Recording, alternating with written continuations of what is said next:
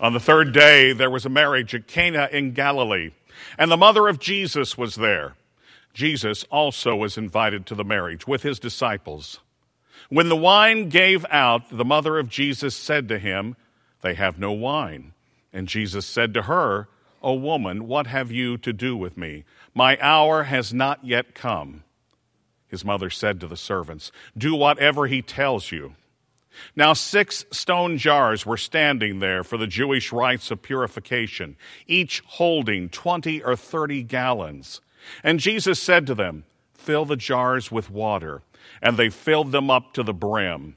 He said to them, Now draw some out and take it to the steward of the feast. So they took it. When the steward of the feast tasted the water now become wine and did not know where it came from, though the servants who had drawn the water knew, the steward of the feast called the bridegroom and said to him, Every man serves the good wine first, and when men have drunk freely, then the poor wine. But you have kept the good wine until now. This, the first of his signs, Jesus did at Cana in Galilee, and manifested his glory, and the disciples believed in him. This is the word of the Lord. Thanks be to God.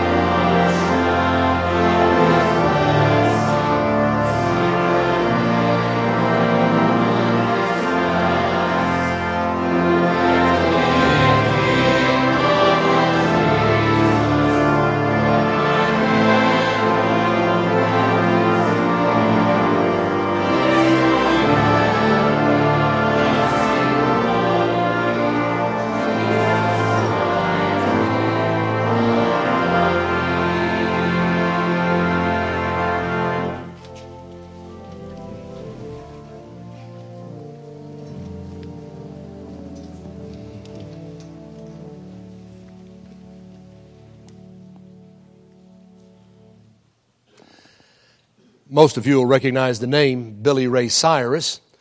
He probably broke onto the scene with Achy Breaky Heart, but he also has produced more than a, a dozen other albums. He is a singer, songwriter, television actor, certainly has had a very successful career. But Billy Ray tells about growing up. He was born in, oh, in Kentucky. And growing up in Kentucky, his mother and father got divorced when he was five years old. His father left, his mother took the two boys. And they really didn't see their father again. He just kind of left their world. And instead, he and his mother and his brother tried to make it on their own. Their mother, she didn't have a career, she didn't have a college education, she didn't have any special training.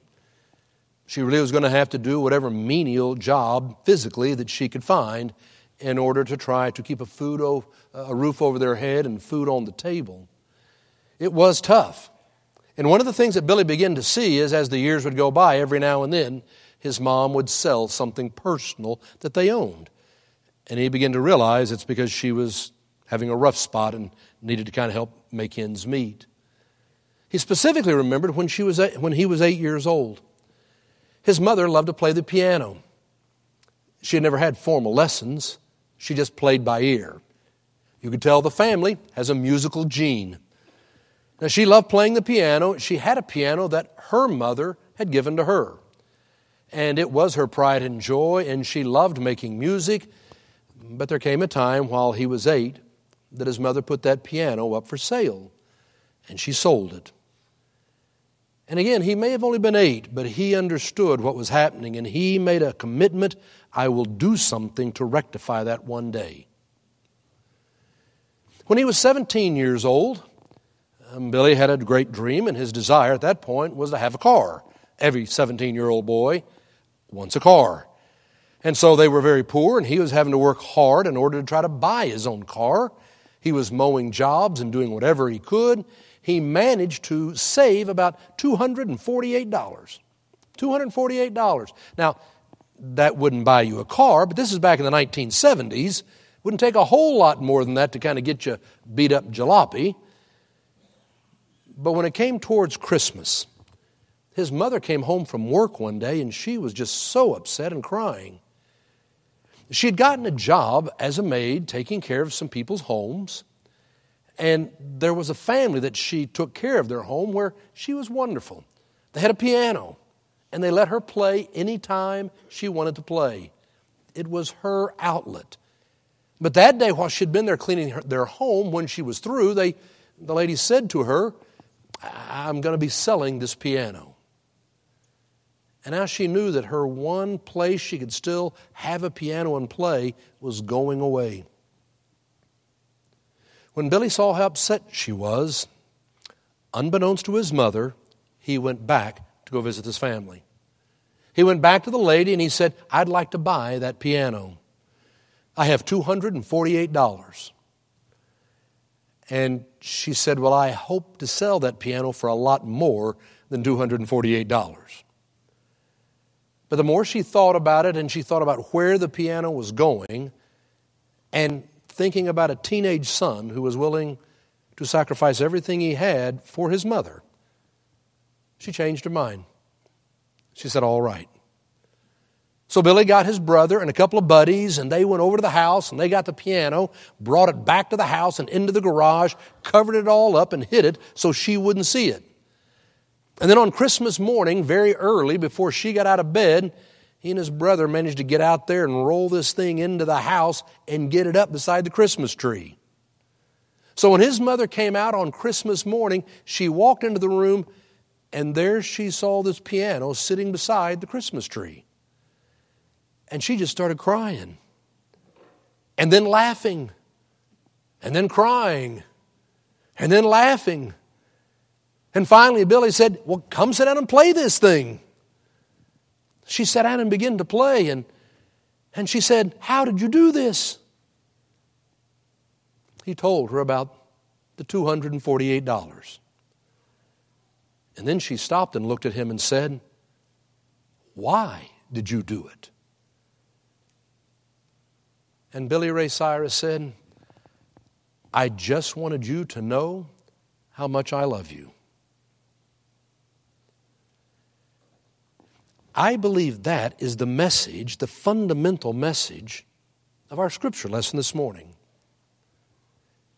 It is God saying to the world, I want you to know how much I love you. When John wrote his gospel, he knew that most people of faith in that day had a vision of God where God was the harsh judge. God was the one who was looking down on his people, that if they made a mistake or got out of line, he was the one to punish them. He was angry, harsh, judgmental. And so when John sits down to write this gospel, he wants to lay a foundation that changes our understanding of the very nature of God. And so he gives us this first miracle, the miracle of changing water into wine, right here at the beginning. Now, this morning, I want to continue on with this sermon series, Finding the Way. You and I started last week, and as Wendy was telling you just a few moments ago, remind you, we're all sharing in a church wide Bible study where we read one chapter a, a, week from the book of John. There are prayers to be prayed, there are questions to think about or to discuss. We're going to move through John. And last week we started with The first book of the first chapter in John, the first verse, in the beginning was the Word, the Logos, the Greek word, the Logos. In the beginning was the Word, and the Word was with God, and the Word was God, and nothing was made without God.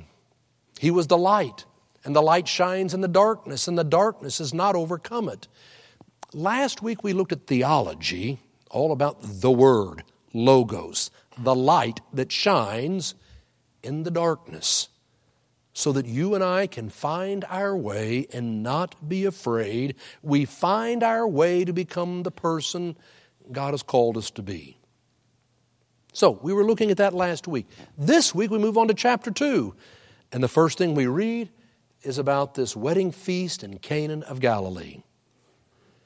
Now, you need to remember this story is not found in Matthew, Mark, or Luke, only in John. And for John to place it right here at the very beginning, scholars say it's probably the first miracle that Jesus did. Now, I think there's something theologically significant here. John always tells you a story about facts, but there's always an underlying meaning. And John has a meaning that he is sharing with us here about this story, something more. You see, when we look at this story, we're going to be talking about a wedding feast. Mary is there, Jesus and the disciples are there, and a wedding feast is a big deal. These people were poor, they were peasants, they were the oppressed, they didn't have much to celebrate. One of the things we know they celebrated in those days was a wedding. What would happen was the groom would come to get the bride. And then you didn't just take her back for the ceremony. No, the bridesmaids maids had lamps, and the groomsmen were there, and you would wander through the streets of the town as long as you could do it so everybody could wish them well. They would get to the groom's home. The groom's home typically was a room that he had added on to his parents' house. That's where they would originally live. So he's going to be moving back to this room. They would get to the home, and then there would be this big wedding feast. Now, it would not be a ceremony and a one night celebration and then a couple leaves on a honeymoon like today. No, the feast would go on five, six, seven days in the home. This was a big deal. And so, what we see right off the bat is that Jesus and Mary and the disciples are there at the party, celebrating life, celebrating love. And the party is going on and it's Mary who recognizes they're running out of wine. Now, some scholars say because Mary seemed to feel responsible here, and notice there are some other books other than our four Gospels that will say that Mary was the sister of the mother of the groom. And our Bible doesn't say that. We don't know that. And it doesn't really matter what we see is that Mary and Jesus are sensitive to a young couple who are about to be humiliated because they've run out of wine at this huge festival. So Mary goes to Jesus and she says to her son, They've run out of wine. You need to help them. And Jesus answers by saying, Woman, what have you to do with me? Eh, my time has not yet come. Now, that's always been an interesting statement.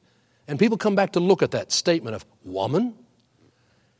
Now, when Jesus says woman, it's not like you and I would say woman today. If I went up to Marsha and said, woman, she'd slap me upside the head. Justifiably so. But no, that, that, in Jesus' day, to say woman was a term of endearment, respect. Remember, when Jesus is on the cross, he is going to look out and see his mother Mary and say, Woman, behold your son. Son, behold your mother. No, this was a term of endearment. This was a respectful term, not a put down term. My time has not yet come to be revealed. Well, that would be the cross. It's not yet time for people to see fully who I am. So when she says to help, Jesus says, What do you have to do with me? It's almost kind of like saying, Look, don't tell me what to do, I'll take care of it, mother. I like that. Leslie D. Weatherhead, one of the great preachers in England years ago, said, That's what he's saying. It's, Mother, I'll take care of it. And that makes sense that Mary would hear it that way because the next line she says to the servants, Do whatever he asks you to do. So that's how Mary heard it. Woman, Mom, I'll take care of it. She goes back to the party. Jesus then turns to the servants and says, Fill the jars of water to the brim. There were six jars of water by the front door, 20 to 30 gallons a jar. The purpose is for purification rites and cleansing. If you're out walking on the dusty roads and you get to a home, what people did was they had water by the front door. You were supposed to take off your sandals and they washed your feet. If you were a good Jew and you're eating a meal between courses, there was a purification ritual about how to pour water and it drip off your wrist, and then how to pour water and it pour off your fingertips. You had purification between the courses and every meal to be a good Jew. So they had to have the water by the door. They had a big crowd there. They had six jars of water, probably 180 gallons. And so Jesus said, Fill it to the brim. He told them to take some water, to dip some now and take it to the steward. It's kind of like the sommelier, the person who's in charge of the wine for the night. Take it to the sommelier, and he gives it to the steward who tastes it and calls the groom and says, Everybody always serves the best wine first. And after we've drunk enough to deaden the palate, then you serve the cheaper wine. But you've saved the best for last. Well, that's the end of the story. That story talks about the fundamental nature of God, the gift of God's grace.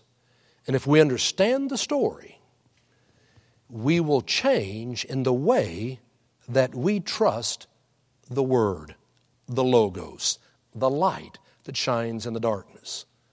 That's what I want us to think about this morning as we look at the story. And I think John has two very important things to tell us. First of all, Jesus comes to the wedding feast. That matters.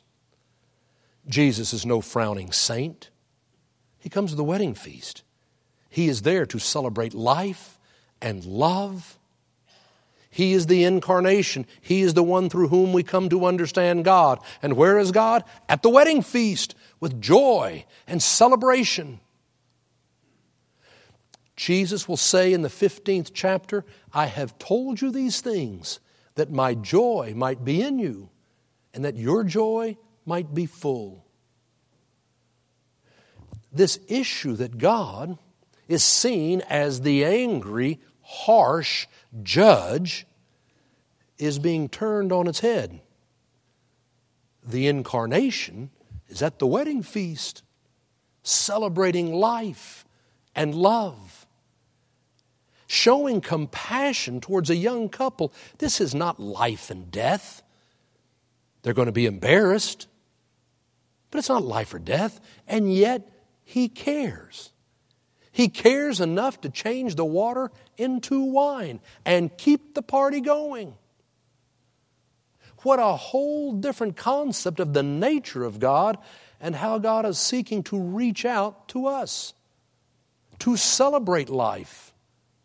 I have told you these things that my joy might be in you and your joy might be full.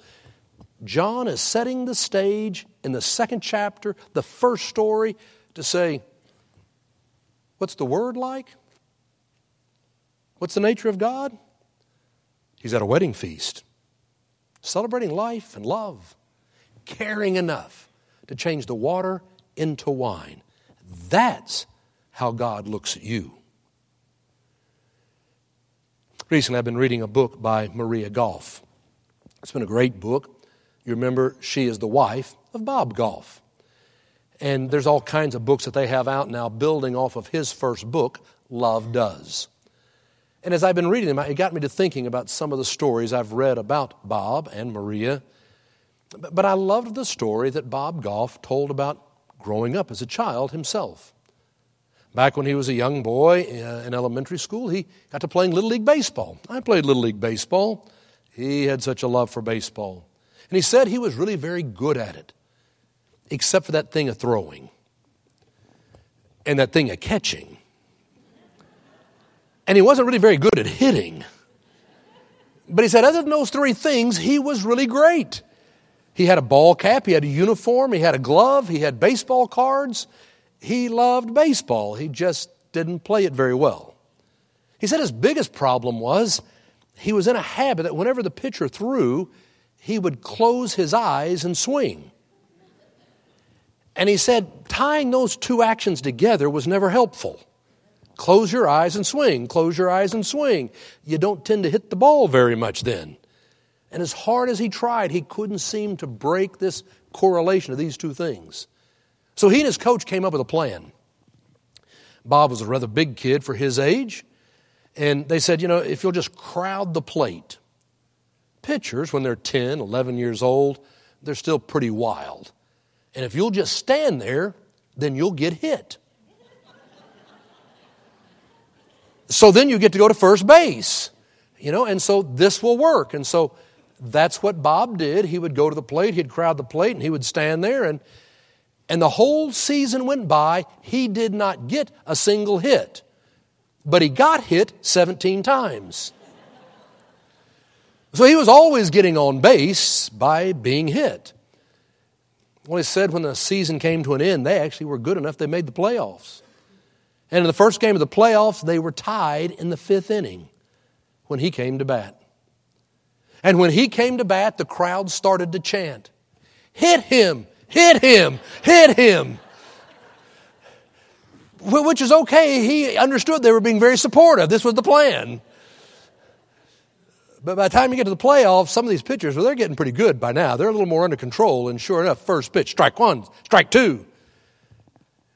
And Bob said he made a decision. If he was going down, he was going down in a blaze of glory. And so on the next pitch, when the pitcher threw, he closed his eyes and he swung and he heard a thud. He'd never heard a thud before. He opened his eyes and realized he had hit the ball and it was climbing higher and higher.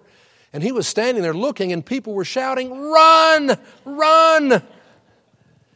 He starts to run, but by the time he's at first base, he sees it sail over the center field fence. First hit of the season, home run.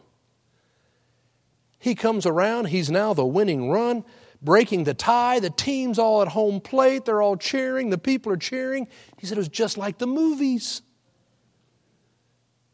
Well, the next week, early in the week, he, he was home and his mom called out to him and said, You've got mail. He said, I never get mail. He went downstairs and there was an envelope. He opened it up and there was a card and it was in the shape of an apple. And it said, You're the apple of my eye. He opened it up and it said, Wow, what a hit, Bob. You're a real player. Love coach. And he just read that again. Wow. What a hit, Bob. You're a real player. Love coach. It meant so much to him. He said that that was 40 years ago. And whenever he thinks back on his childhood, he always thinks back about that moment. That moment when the coach was saying, Wow, what a hit, Bob. You're a real player. Love coach. He said, I've never forgotten that moment. I think this was God saying, Do you understand how special you are? Wow. Do you know how much I love you? This young couple, do you think they would ever forget this moment? When Jesus turned the water into wine and saved them from embarrassment, humiliation? That God would come and care about something even so small? They would never forget that moment. I have told you these things that my joy might be in you and that your joy might be full. John wanted to set the fundamental understanding of the nature of God right off the bat in his gospel as he is going to develop it all the way to the end, saying, You don't have to be afraid to come before God. You are not so unworthy you can't come before God. This is not the angry, vengeful, judgeful God. This is the Logos, the Word, who's at a wedding festival, celebrating life and love with compassion on a young couple. Do you understand the nature of God? If you and I were to look and think of God in those terms, how much easier is it to trust? To trust God, to be the light through the dark nights so we can find our way. You don't have to be afraid. John's saying there's a different God. Secondly, when you come into the story, it's important to understand that Jesus creates the best wine, and there's more than enough for all. The finest of wine. The sommelier takes the wine and tastes it and says, You've saved the best for last. It's amazing. But don't miss the point, there's now 180 gallons of it. That's more wine than they could possibly serve there at that party. This is supposed to be discussing the issue of God's grace. For John in his mind, what he is saying is God's love. It's the most wonderful love, the best and there's more than enough for you and for all. There's so much, and it's so good. You save the finest to the end. Is the issue that God is angry and anxious to be judgmental and condemn, and you have to be afraid? John will say in the third chapter, you'll read in two weeks, John says, God sent his Son into the world not to condemn the world, but that the world might be saved through him. Ah, John's giving us a foundation here. God has sent his Son into the world not to condemn the world, not to condemn you, but that you might be saved through him. I have told you these things that my joy might be in you and your joy might be full. There's a different way to look and experience the love of God. When you experience that kind of incredible richness of love, it changes the way you're willing to trust. And you and I know that another word for trust is faith. We have faith. We trust in God's constant love of us, His children. When you believe that God wants to bless you, to give you life, He sent His Son into the world not to condemn the world, but that the world might be saved through Him. We know that love. I know that many of you probably listen to Natalie Grant. Natalie Grant is a very successful Christian singer. She, um, uh, she's already won Female Vocalist of the Year for Christian singers five times. Uh, she's been nominated for seven Grammys. she's now in her late 40s, and she's, she's an amazing lady. But I was reading her telling a story about her growing up. She grew up in Seattle, born, raised in Seattle. She was the youngest of five. And that's where she and her family lived, but her grandparents and all the aunts and uncles and cousins, they all lived in San Diego. So she said every year we had a tradition that when it came to Christmas, we'd load up the RV and we would camp all the way down to San Diego. You move from seven people to finally get down to San Diego. And she said we'd set up a Christmas tree. We had all of our Christmas presents around. And it was so much fun camping as we drove down the coast to go be with family for Christmas time. She said when she was six years old, six years old, they set out to head for San Diego. Her father had made all the reservations. They'd drive a certain distance. He had them all lined out. One night they pulled into a trailer park with their RV. They had their assigned spot and they got all set up. She said she was looking out the window, and right next door there was another RV, and it was the coolest looking RV. It was silver. It looked like a silver bullet. I mean, it was an Airstream. But the more she looked at it at times, she began to realize that Airstream looked pretty old. In fact, when she looked, there was plastic on the windows, there was wood at the door. Her father, who had never met a stranger after they got set up, he went over to greet the people next door. He was gone for a while, and when he came back, he was visibly shaken. He came back and he began to explain to the family that next door there was a family, a mother and a father, and five children, much the same age as all of the Grant kids. But this father had lost his job months ago. He had looked and looked and could not find one. He was doing odd jobs, anything manually that he could, but they had lost their home. Then they lost their car. Now they were living in this trailer and barely being able to make ends meet. And Natalie said, My father said, I'm going to teach you about Christmas this year. Let's start looking for all of our food. They got all the food out of the pantry. They got all the food out of the refrigerator, out of the backpacks, you name it. They pulled all the food together. They were going to take it next door and go give it to this family. And then her father said, Now I want each of you children to choose one present that you were going to get under the tree, and I want you to take it to one of these children. And Natalie said, Up to that point, I'd been with my dad.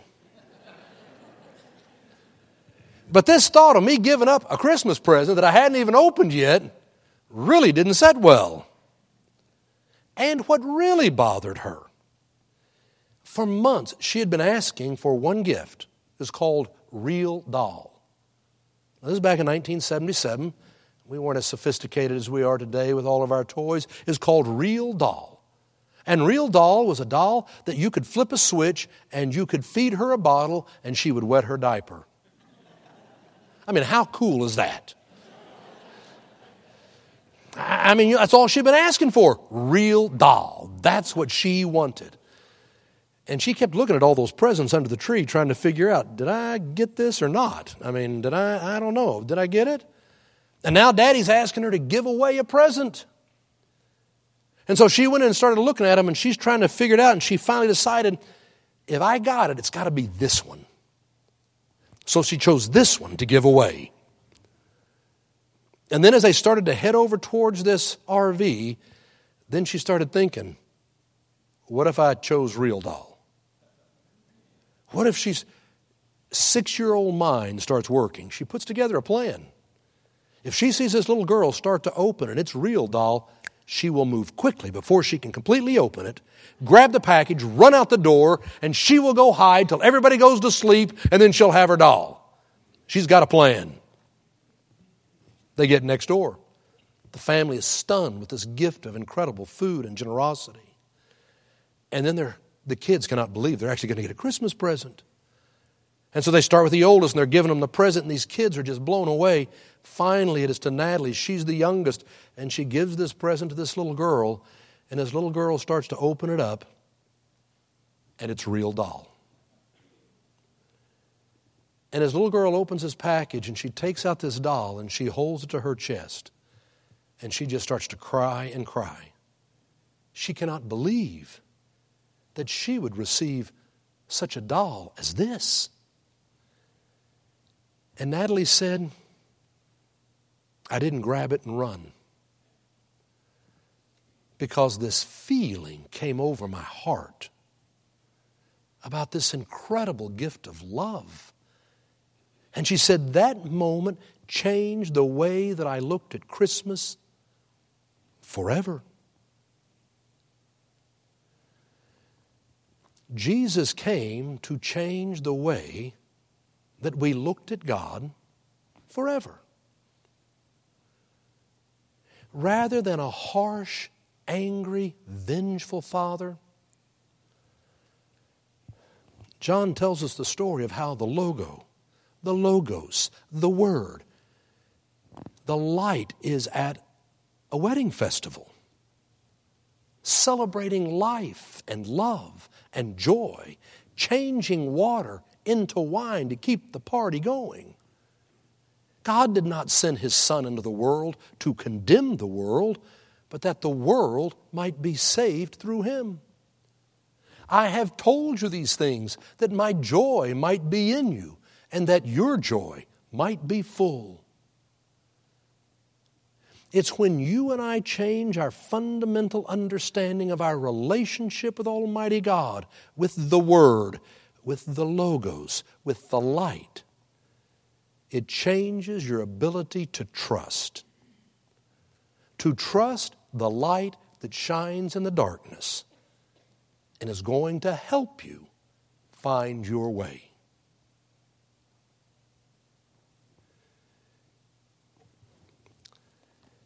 It's in the name of the Father, and the Son, and the Holy Spirit. Amen.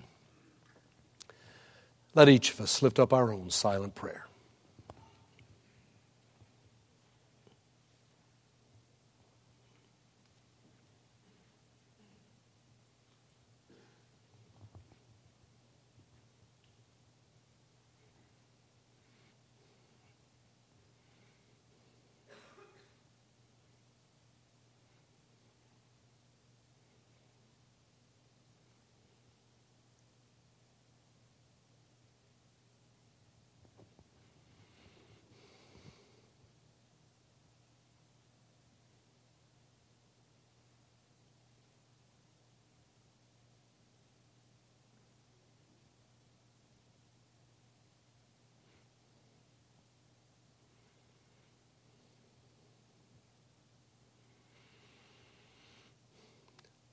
Amen.